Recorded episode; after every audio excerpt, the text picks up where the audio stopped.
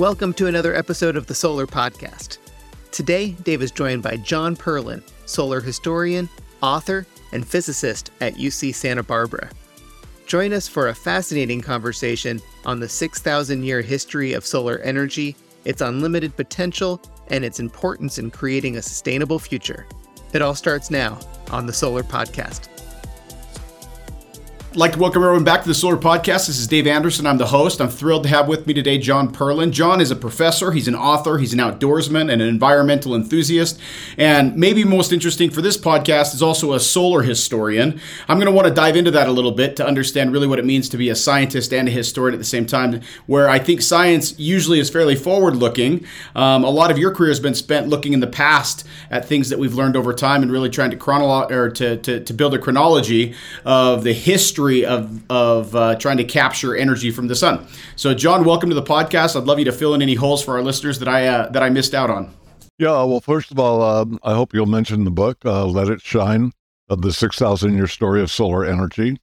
And second of all, as a scientist, uh, history is uh, extremely important because the history provides a, a foundation uh, for understanding all the solar technologies in a way that um, the uh, layperson can better understand because it provides a, a, story rather than a just a technical treatise. But included in the book is everything you'd want to know uh, for a current um, application.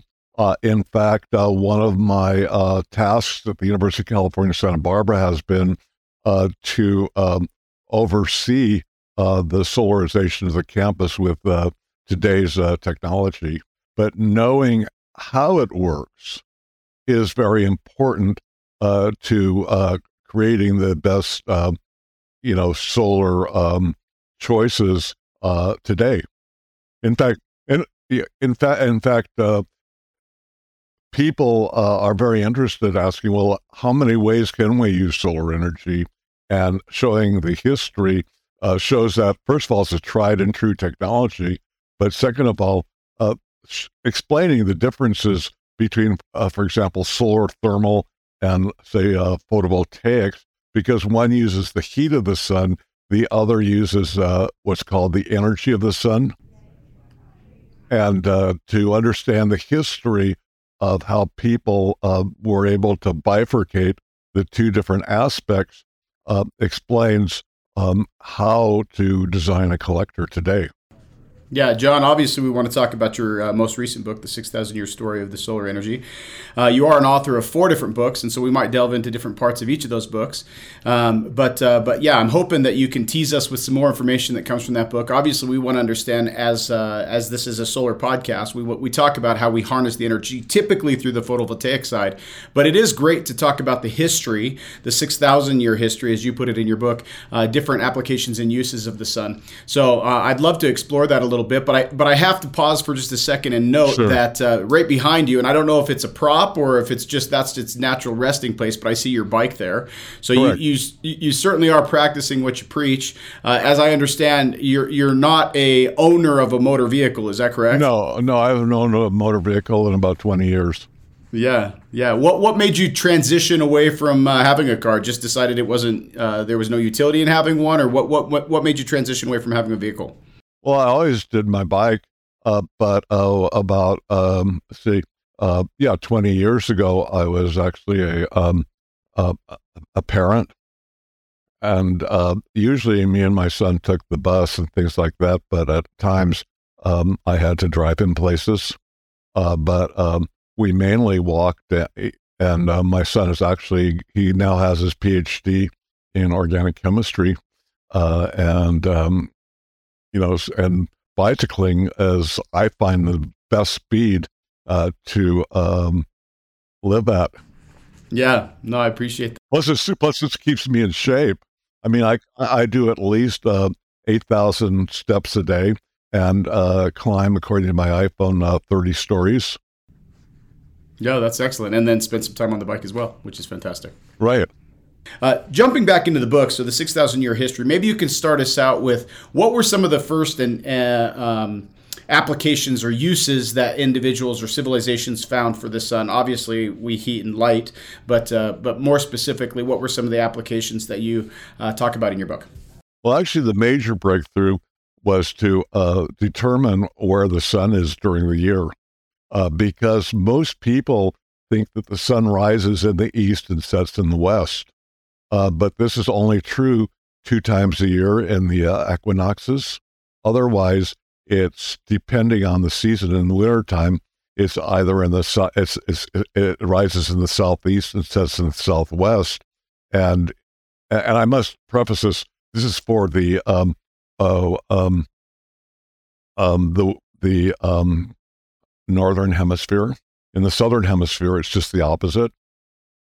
Uh, so you want a house uh, facing and between 10 and 2 every day of the year, the house, uh, the sun is in the south uh, above us, uh, depending uh, where you are. I mean, obviously, in uh, the Nordic countries where you don't have any sun for three or four months of the year, this doesn't apply. but to know where the sun is, and the Chinese, thousands of years ago, developed what was called a, a gnomon, uh, which was a stick in the ground. And from that shadow, uh, you could tell the uh, changing um, see, uh, the the changes of the sun during the year, um, and then you uh, w- could learn how to build correctly. And this, like I uh, said earlier, the history is applicable because only if you know where the sun is can you place a solar collector properly whether it's a, um, a heat collector or whether it's a photovoltaic collector. I mean, if you if you put your photovoltaic collector, for example, in the north, uh, you're not going to get any action. Um, and um, also, uh, depending on um, how you want to collect the electricity, for example, uh, collect the sorry the sun's energy. Uh, for example, in California, uh, people are more interested in um, the in the Southwest uh, because um, for uh, the times of the year when the load is the most, you want to um, catch that uh, setting sun in the evening uh, to offset uh, the time when people come home and start using electric compliance uh, appliances. Yeah, the the biggest oh, um, invention ever was to be able to determine in a scientific way where the sun is uh, during the entire year. And that enabled uh, from that time on um, where to, uh, say, um, orient a house, for example, or how to orient a um, solar electric um, um, cell. Yeah. Yeah, obviously there are a handful of things that go into determining where and how to place a solar panel, whether it's photovoltaic or thermal. Um, the modeling software has become has come a long way from a perpendicular stick in the ground, of course. And when we're taking into account how much electricity production can you get from a solar panel, and then you juxtapose that against, or you put it against the offset, so it's both in terms of cost as well as in terms of kilowatt hours. Uh, you try to figure out how to maximize uh, both the efficiency and the value of a solar panel. And with uh, the time of use rates that exist in California on the residential side, placing those solar panels uh, is actually a pretty precise science at this point. And the modeling software that we use has made it uh, pretty efficient with fantastic modeling to be able to really de- derive and deduce what is the best place to put a solar panel. And I think that there's a lot of actually misnomers about that. I mean, obviously, uh, no matter which side of the house you're standing on, there's definitely some sun, but there's a sunnier spot and a less sunny spot. And solar panels cost the same if you put them in the sunny spots or the shady spots. So we try to put them in the sunny spots, of course. And there's as much as a 30 or 40% reduction to the energy depending on what latitude you're on if you're putting panels panels on the north versus putting them on the south, facing the sun. You're very correct. Uh, so, uh, what the uh, book does is, uh, for example, um, solar thermal uh, is uh, actually still quite in use throughout the world. this is a misunderstanding. It's not all photovoltaic. for example, in Denmark and Sweden, um, you have a tremendous amount of production of solar um, thermal panels uh, for uh, what they call district heating. Uh, because in the wintertime, when you don't have the sun, if you have storage for, say, a long term, um, you can store that heat um, for those uh, homes. Uh, so, like uh, like some of the biggest manufacturing of panels happens with solar um, thermal, and in China too, um, the um, use of thermal panels is is very large, and also in the Mediterranean, in Turkey, in Israel, and in Cyprus and in Greece, you have a uh, high percentage of people using solar water heaters that originated in the 19th century in California and basically used the same design. And so the history is very relevant. Yeah. Yeah, there was a period of time in California, in fact, the really early predecessors to the to the current PV, the photovoltaic movement that exists in California. There was a pretty strong thermal movement that happened uh, mostly in the 80s. There were some pretty big subsidies that came about, and we would see these pretty quite large um, panels that would typically have copper tubing and then some sort of a, a, laminate that would cover the copper tubing and it would heat up the water that you'd pump up onto the roof and then you could use that for, for home water. Um, you, you don't see those quite as often in California, but what you do still see are, are you know, the black tubing like uh, uh, panels that are up on people's roofs, particularly in California and some of the warmer climates, that that's used to actually heat pools more than anything now. Um, but but there's lots of applications and but let's rewind a little bit for, further back into the the past. So we had the gnomon, which was the vertical stick that was stuck in the ground 4,000 years ago. Um, and uh, wh- where did uh, where did the history uh, in terms of the history of the world, where did we progress from the gnomon? Well, uh, first of all, uh, according to the um, um, leading uh, science historian uh, Thomas Kuhn, uh, the gnomon was probably the most important invention uh, ever developed for our understandings of astronomy. Um, um, ever it leapfrogged science into a more empirical um, mindset. But what it led to were two things. one was solar uh, concentrators, uh, where in China, um, uh, thousands of years ago, almost every home had a solar concentrator uh, to uh, start the evening fire, uh, because until the 19th century, people had to use friction to um, create, you know, a dinner a dinner fire, for example.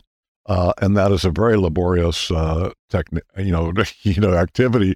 And so if you um, set the uh, and the, and then and actually this still pertains to today. Now that I think about it, the reason why we eat, uh, or at least in the Mediterranean, the biggest meal is during um, after uh, early afternoon, and that was because um, in the past uh, people used the concentrator to create the fire for the dinner uh, fire, uh, which was the best time was the um, early afternoon uh, so we see solar concentrators as a very early development.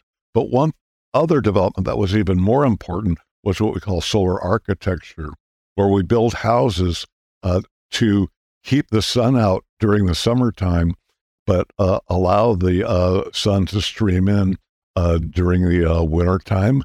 And we find the use of solar architecture in almost every city was actually planned so every house could use um, the sun.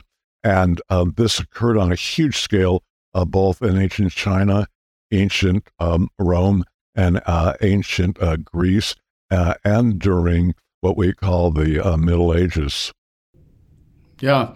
You know, there's still a version of that exists. So I live in the Rocky Mountains now, so I'm recording this from Salt Lake City area and south facing homes are still fairly desirable, particularly right now. So, as at the time of this recording, over my shoulder, you can likely see the white capped mountains. We've had a, a, pretty big snow year this year, and for those that uh, are not huge fans of snow removal, those south facing uh, driveways are far more economical in terms of removing the sun than the north facing ones that te- have typically had uh, snow on them. The north sides of the houses typically keep snow pretty much year round. The south side of the house, uh, the snow, at least in this climate, tends to melt off. Um, and uh, from the day sun or the, the, the sun at the daylight. So if you don't like moving removing snow, uh, like most people don't, here in Salt Lake in this area and lots of parts of the Rockies where you you see. Um, uh, a lot of snow is those southern facing houses become very desirable by purchasers just because simply they want their driveways to be uh, uh, you know cleared off by the sun as opposed to having constantly to shovel them so so um, not being a, a native of uh, California, uh, born and uh, raised here, uh, had never having to um, occupy myself with snow.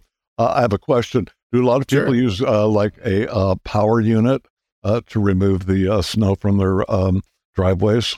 Yeah, I wish that were true. So I, I, would say some of the higher end homes in, in the Rocky Mountains and areas with snow use some form of coiling or wiring or uh, radiators under the driveway to actually melt snow off the driveway. But for the most part, it's a very mechanical process. You go out there okay. with a shovel and you push snow out of the way.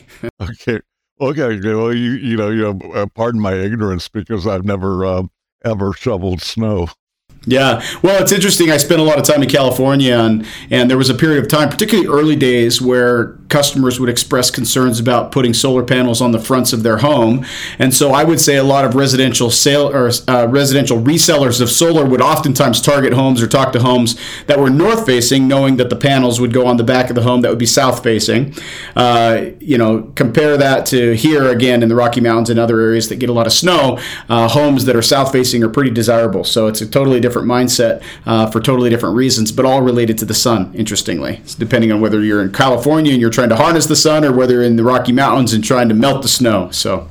Well, one of the interesting uh, tidbits that I uh, discovered um, as I uh, wrote the book that actually um, in um, California in the 1980s, uh, the only successful commercial use of solar was in uh, pool heating. It, it, runs very much against the grain of uh, you know of our thoughts, but um, it's actually a company named Fafco uh, made uh, a fortune, uh, you know, designing uh, low temperature panels uh, because it had two, several advantages. The first advantage is that you had storage because the pool served as storage. You know, the, the water, you had the water already, the storage for the water already there. And two, the lower heat that the panels, uh, you know, um, absorbed um, was um, more efficiently uh, used because you had less uh, thermodynamically uh, a loss of uh, heat. Yeah, no, that's absolutely right. So Fafco panels still exist in the marketplace today, so you can see them actually and find them at a lot of lot of um, places where you can see pools. You'll see those. Uh, they they're they're typically 8, 10, or 12 feet long and about 4 feet wide, and they look like black tarps up on the roof with piping that goes to the to the to it, and and they, they, they pump the panels up onto the panels and back down into the pool to heat the pool. Yes, that was uh, something that I discovered because I thought that the biggest market would have been, um, you know, the uh, solar water heater panels. Uh, but it turned out in the 70s, uh, the only really profitable application uh, were um, the uh, pool heaters. Yeah, it's tough when you're heating water for your house because uh, the sun is incredibly efficient at heating water up. But when you know people want hot water when they want hot water, and uh, um, you know it's it doesn't store particularly efficiently either. So you, you take the water, you heat it up, and then you put it down into some sort of a reservoir, and it, you would lose temperature pretty quickly at nighttime, and people would have to supplement with uh, with gas or with electric. Um, so when you're talking about the, the home application of heating water, it was just not as uh, it just wasn't as successful uh, for the most part. Well, actually, um, and that's an interesting part of the history. Uh, was originally the first solar water heat, commercial solar water heaters in the 1890s were just tanks uh, in um, under uh, glass um, in a container uh, on the roof, and they would lose heat very quickly at night.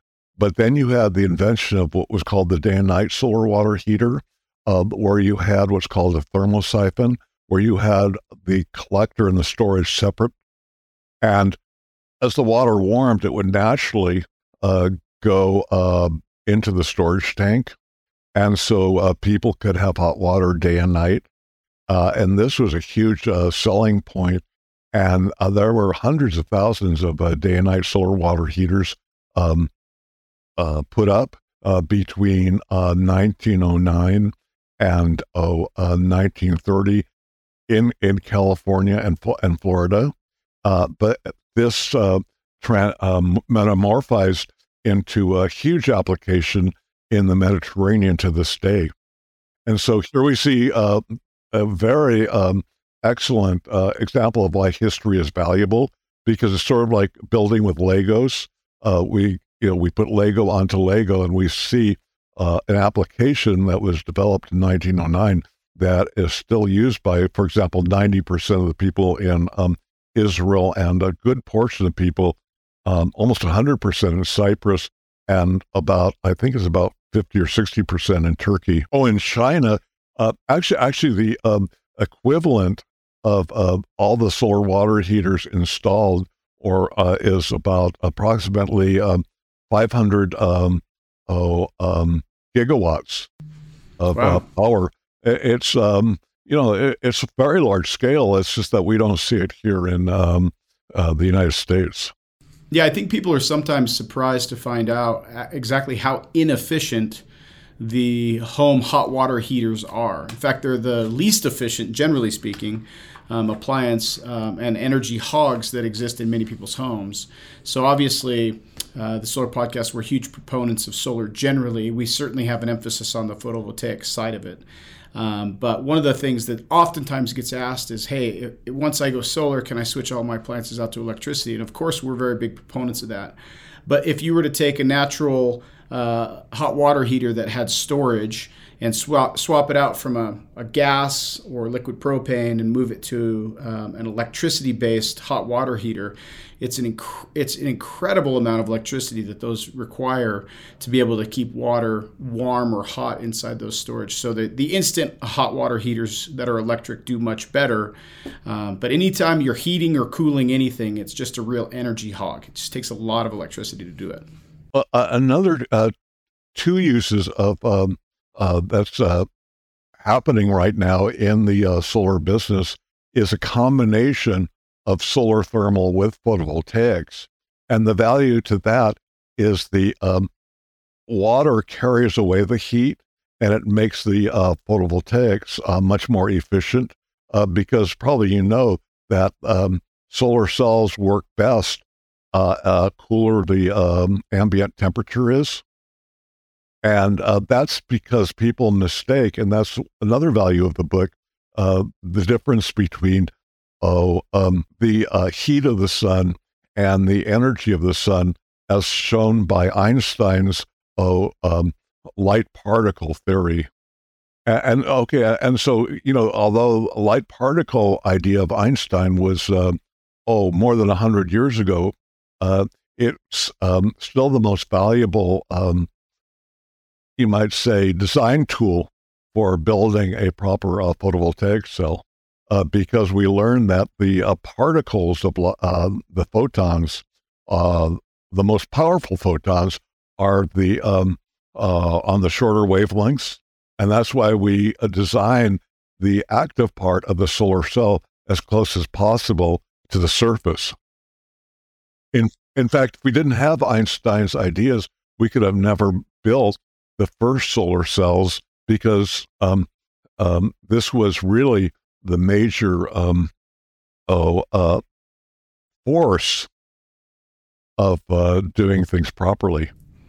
Yeah, I think uh, I think that's a surprise for people to find out sometimes that Einstein uh, is really one of the fathers of photovoltaics, but he's really known for E equals mc squared. But perhaps his biggest contribution is actually going to be in this photovoltaic side, as we're trying to do things like address climate change with the technology that he was uh, very influential in.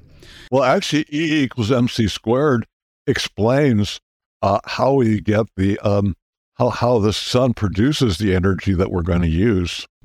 Yeah, well, I don't have a PhD in physics, so I'm going to have to lean on you to tell explain how that works. But well, I'll explain very, very, very simply. What it shows is how um, it led to the discovery of the sun as a fusion reactor, mm-hmm. because in the past, until about 1925, uh, people believed that the sun was a, um, a heat source rather than an energy source. And so people thought that the um, sun would lose its, uh, you know, power to produce uh, energy uh, in a very um, geologically short time.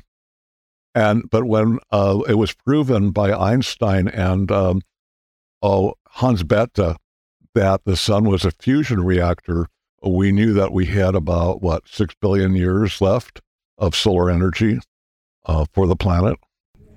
That's pretty good horizon. Uh, not indefinite, but pretty good horizon nonetheless. Yeah, so going back a little bit to talking about those combined concentrators and collectors. So you take the the PV side with the thermal side and combine those. I think a lot of people don't fully appreciate that solar panels love to be love the light of the sun but don't love the heat of the sun. And a really important part of understanding how much energy or the efficiency of a cell is what they call the heat coefficient.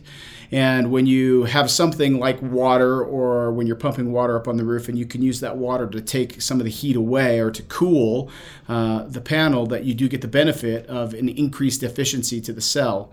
Um, now, I would love to see some of that coming to fruition more, but there hasn't been a great practical implementation or a, panel that has any sort of success. There's been a few companies that have talked about it for, uh, you know, rumors of these things for for years, but it hasn't really come to fruition yet. Why do you think that that might be the case? Well, first of all, um, uh, now that it struck my mind, um, one big um, uh, use of uh, past knowledge, you might say, uh, in 1699 was the development of tracking uh, you know, following the sun throughout the day. And um, that um, is a very large uh, use of uh, photovoltaics today. Is uh, you have uh, several very large companies uh, that are very successful in moving the photovoltaic panels with the with the arc of the sun throughout the day. And another part that's I think really coming on is um, using uh, solar panels as part of a building. Uh, we call it building integrated photovoltaics, uh, where instead of uh, buying concrete or, wi- or window materials, you buy photovoltaic materials for a double use. One is to provide, you know, the windows to provide to provide the infrastructure of the building, but also to uh, collect uh, electricity. Yeah, there's there's different substrates or different you know, typically when we think of a photovoltaic cell, we're thinking about the silicon cell. Uh, that that has come largely out of the semiconductor world. But there are different technologies. Thin film. First Solar is a very large, multi-billion-dollar company here in the United States that uses a thin film technology. There's been lots of other things that you that have been um, theorized in terms of great substrates that could be used for photovoltaics. Um, and things like the paint on roads or uh, a film that you could put on windows, different places that you could use to collect uh, the energy that comes from the sun. The truth is, is it doesn't actually take a lot of surface area to completely reduce or, or to replace all of the energy that we're using. That's cars, that's lights, that's everything. Uh, it wouldn't take a significant amount of square footage uh, to be able to do that. But one of the nice parts about using things like the BIPV, the built-in PV, is you want to generate the energy as close to where you're going to consume it, preferably as possible, to eliminate the the transmission of energy across the, the globe. Well, one of the beautiful things of photovoltaics is that you can uh, fit uh, modules for whatever uh, power need uh, you require. So if you need like one watt, you can just build a, a one watt cell. Or if you need like um, a gigawatt, you can uh, do the same. In fact, I was just reading this morning, and it's really pertinent to our talk, is that by 2027, um, photovoltaics will be the main source of uh, electricity uh, throughout the world. Yeah. Well, t- 2000, did you say 2027? Correct.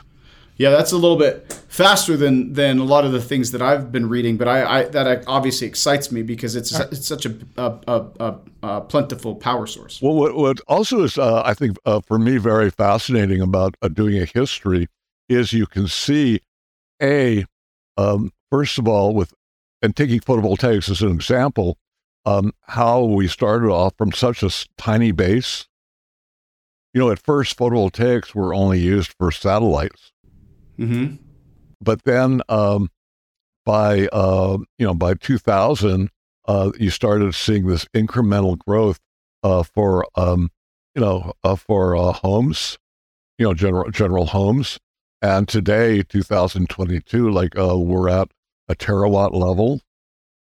And so to watch that, oh, um, not only to watch the evolution, but also to watch the different people who would argue against uh, using solar. You know, it'll never happen. It's, uh, you know, the sun's only up during the daytime, all these arguments.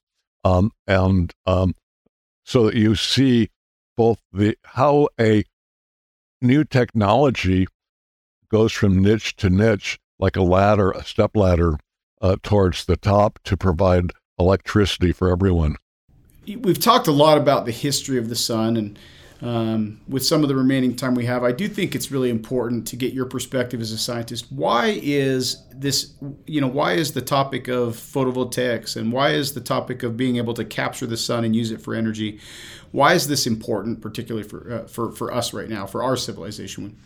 Well, because photovoltaics is actually the only uh, uh, producer of um, non carbon um, fuel uh, that can be um, applicable to almost any place in the world because everywhere we have the sun.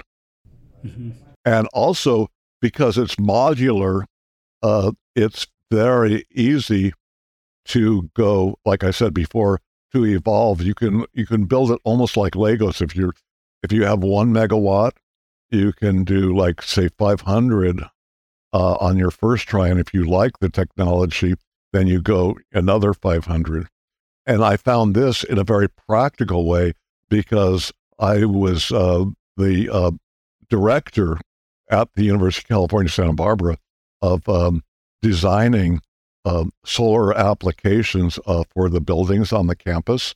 And the biggest um, challenge was to break through uh, people's uh, oh, um, blinders on the value of photovoltaics. Uh, one of the most interesting comments I got, I took someone to see our first large installation, and we were right under the um, like the um, rooftop, and this person complained, "I can't hear them," and uh, that's really the beauty of photovoltaics is there are no moving parts. that's right. It's about moving electrons. Yeah, I think, the, and the reason that the solar panels are as big as they are, frankly, is to protect the electrical components, the bus bars that connect the, the cells. But in, in any given uh, panel, that typically the cells themselves are about 100 microns. I mean, very, very thin. It doesn't take much to create that, what they call the PN junction, to create what's essentially uh, an, an unlimited uh, uh, opportunity to capture energy with uh, obviously in tandem with the sun. Without the sun energizing the cells, you don't create a current. But with the sun, essentially cells will never sort of like stop working. Um, over time, they do degrade, but it usually has to do with the glass getting cloudy or the bus bars slowly breaking down. But the actual silicon cell itself, there's no reason that the useful life of those couldn't be 100 years. Um, it's really a fantastic uh, technology. Well, also, what I think is fascinating to see from a historical point of view is the inertia uh, you know, keeping us from using um, a new form of energy. Uh, for example, in the beginning, when the first solar cells were developed, uh, discovered um, in 1875, uh, that a um, light source rather than a heat source uh, could produce uh, the same electricity uh, really boggled the minds of a thermodynamically um, inclined science community you know, they thought it was some kind of perpetual motion machine because until Einstein, they didn't realize that light uh, carries um, energy as as particles, and it really. Um, and this was the real value of Einstein's work, and that's why I think it's very important to understand a little bit about the science. Is that um, we um, understand it, that it's not magic, but it's scientifically based, and it's the only quantum power source that we have in the world. And that's its whole value is that because there are no moving parts, um, there's uh, less of a possibility of having any breakdown. Yeah. Well, I would say, and I, I, I, think you'd probably agree that in the science world, a little bit of skepticism is a great thing because it, pro- it, it forces us to really prove our theories out.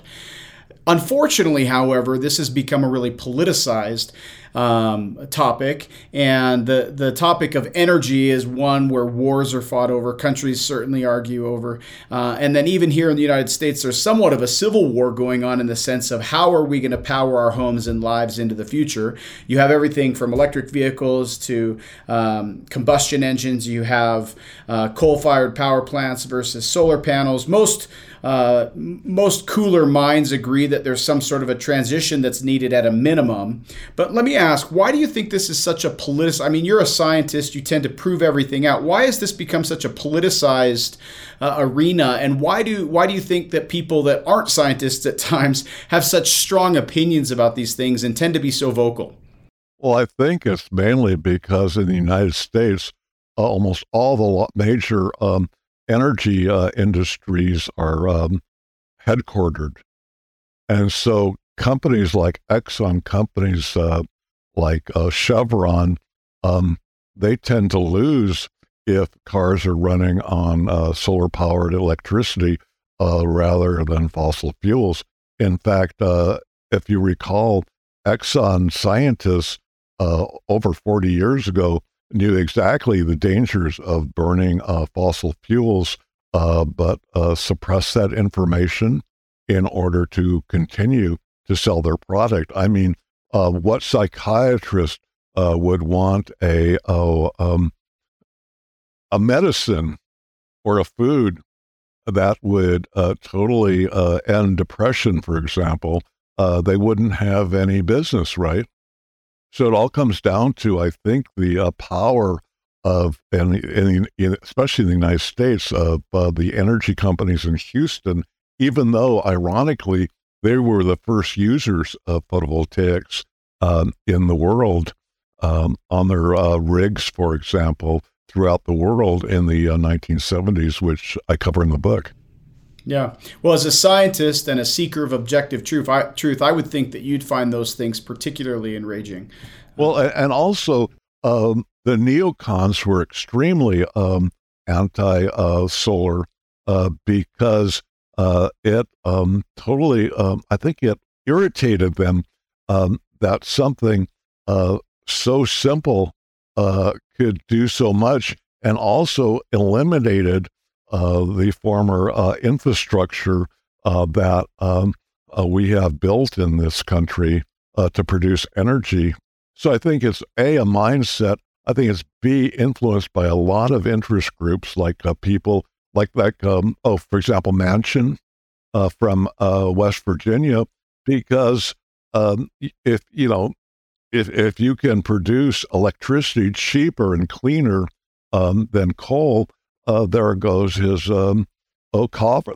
His coffers are empty.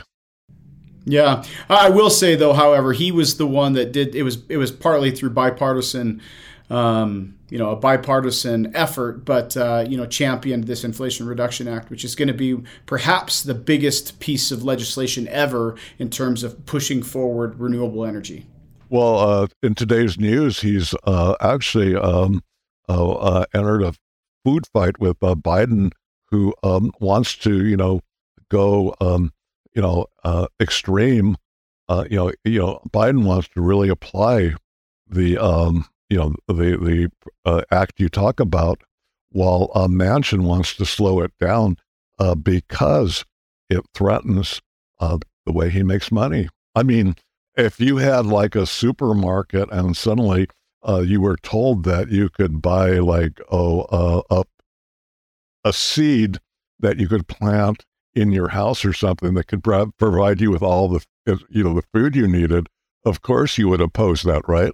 Well, we, we've we've we've uh, we've ventured pretty deep into about as political as this podcast tends to get, so which is great. I, but I will I do want to ask you one other thing on, on this because Sure. one one of the other buzzwords that that gets floated around a lot. You hear it a lot from like the Fortune 500 companies. Actually, previous guests have come on and talked about that as many as 96 percent of the S and P 500 have some sort of sustainability goal. So this term ESG, environmental, social, and corporate governance rules, um, is become a real buzzword, and it's also become a fairly polarizing word. There are those that say that it's part of this, uh, and and borrowing from things that I've read, not necessarily my own thinking, but it's part of this woke leftist uh, uh, movement. And then there are others that say, no, this is just the right thing to do. It's environmental, it's social, it's corporate governance. These are the things that we've always been talking about, and it's always been important. And companies are now actually coming to the forefront and saying, look, we agree that these social issues, these environmental issues, these, the way that we govern ourselves as a corporate entity, these are important issues and important topics. And so, um, you know, and and and so I think on the solar side, it has typically always been uh, thought of in the environmental, so the E part of that ESG. But I don't think I think it's really understated how important the S, the social part of this is. When you realize that as many as 800 people today, 800 million people in the, in the world today, still do not have access to energy, to do, do not have access to electricity, and the things that we're doing now to develop solar in the first world have trickled down, have huge benefits to what was previously thought of as the third world. These these uh, societies uh, that don't have access to electricity. I would imagine that your book talks a lot about how important access to energy is as it relates to civilization and civ- civilization development. Oh yeah, well, um, actually, um, I cover a whole chapter called uh, um, yeah, it, it's it's on this whole question uh, because uh, what I try to show is how best to apply a um, electricity for the unelectrified. Uh, there's that's the only way because what happens is the other ways are so expensive um, that few people can afford it, and also the fact that uh, so many people in, uh, say, you take Africa, uh, live um, beyond the uh, grid. Uh, that the grid only serves the urban areas, and um, oh, for example, Kenya, um, a a real moneymaker for uh, say an impoverished household is to have a solar panel where you can power a TV and then sell tickets to your neighbors to you know watch the television at night. And it's also, and I found this very um, amusing, but also very important, is the number one way of uh, birth control is a solar panel, and the reason for that is because um, it, it keeps the uh, man in the house uh, away from the woman for three or four hours a night, right? And it also empowers women because women now with uh, electric li- lighting uh, can actually earn uh, money by doing uh, various uh, sellable tasks. And so she can say, you've got to put a contraceptive on, guy, because I earn, you know, the uh, home's, um, the, you know, the family's income. So it's been a very empowering uh, um, application too. So, no, it's it's it, it, it's it's born for um, like uh, that's the beauty of solar. It can do both um, urban power and it can do a very um, oh um, you might say oh uh, rural uh, electricity, and it can provide so many different uh, services. Uh, like it can provide a light in an operating room. Uh, I don't know if uh, in the book I have is like a camel with a solar collector on its hump, and um, what that is is cre- is keeping the cold chain going. Uh, so medicines uh, that are brought in, say uh, from the ocean, uh, can be brought and not like oh um, oh adulterated in the trip uh, to say uh, some um, isolated outpost because the panel can keep that cold, you know, the cold chain um, functioning. Yeah. Well, what I really love, uh, the, re- the reason I really love photovoltaics, I actually wrote a whole book on photovoltaics uh, called From Space to Earth, the story of uh, solar electricity. And that became a part actually of uh, Let It Shine. Um, I cover the entire uh, story of PV uh, from the first solar cell that was built in 1875 uh, to um, the current. Well, John, I got to tell you, we, we, we appreciate you so much for coming on the show and being able to share your wealth of knowledge. Obviously, the research that you've put in as an author and, and your ongoing research as a professor has uh, is, it's so important that each of us have the opportunity to hear and learn from people that are really dedicating, I would say, large parts of their life uh, towards uh, towards the betterment of, of humanity. And I think that that's what you're doing when you're when you're working on understanding uh, photovoltaics, more importantly, energy that's derived from the sun. Um, it's it's really, uh, I think, for this podcast, one of the things that we certainly emphasize is, is that, again, um, I think that our society here in the United States and the world are well served through a transition to renewable and sustainable energy powered by the sun. And obviously, it's in the short run, it's going to be a piece or a part of what we're doing. Uh, it's a, there's a natural evolution, evolution and transition, but uh, we, we, we, genuinely appreciate the work that you've done on trying to illuminate or elucidate to the public um, the uh, you know the benefits, the value, and, and, the importance of it.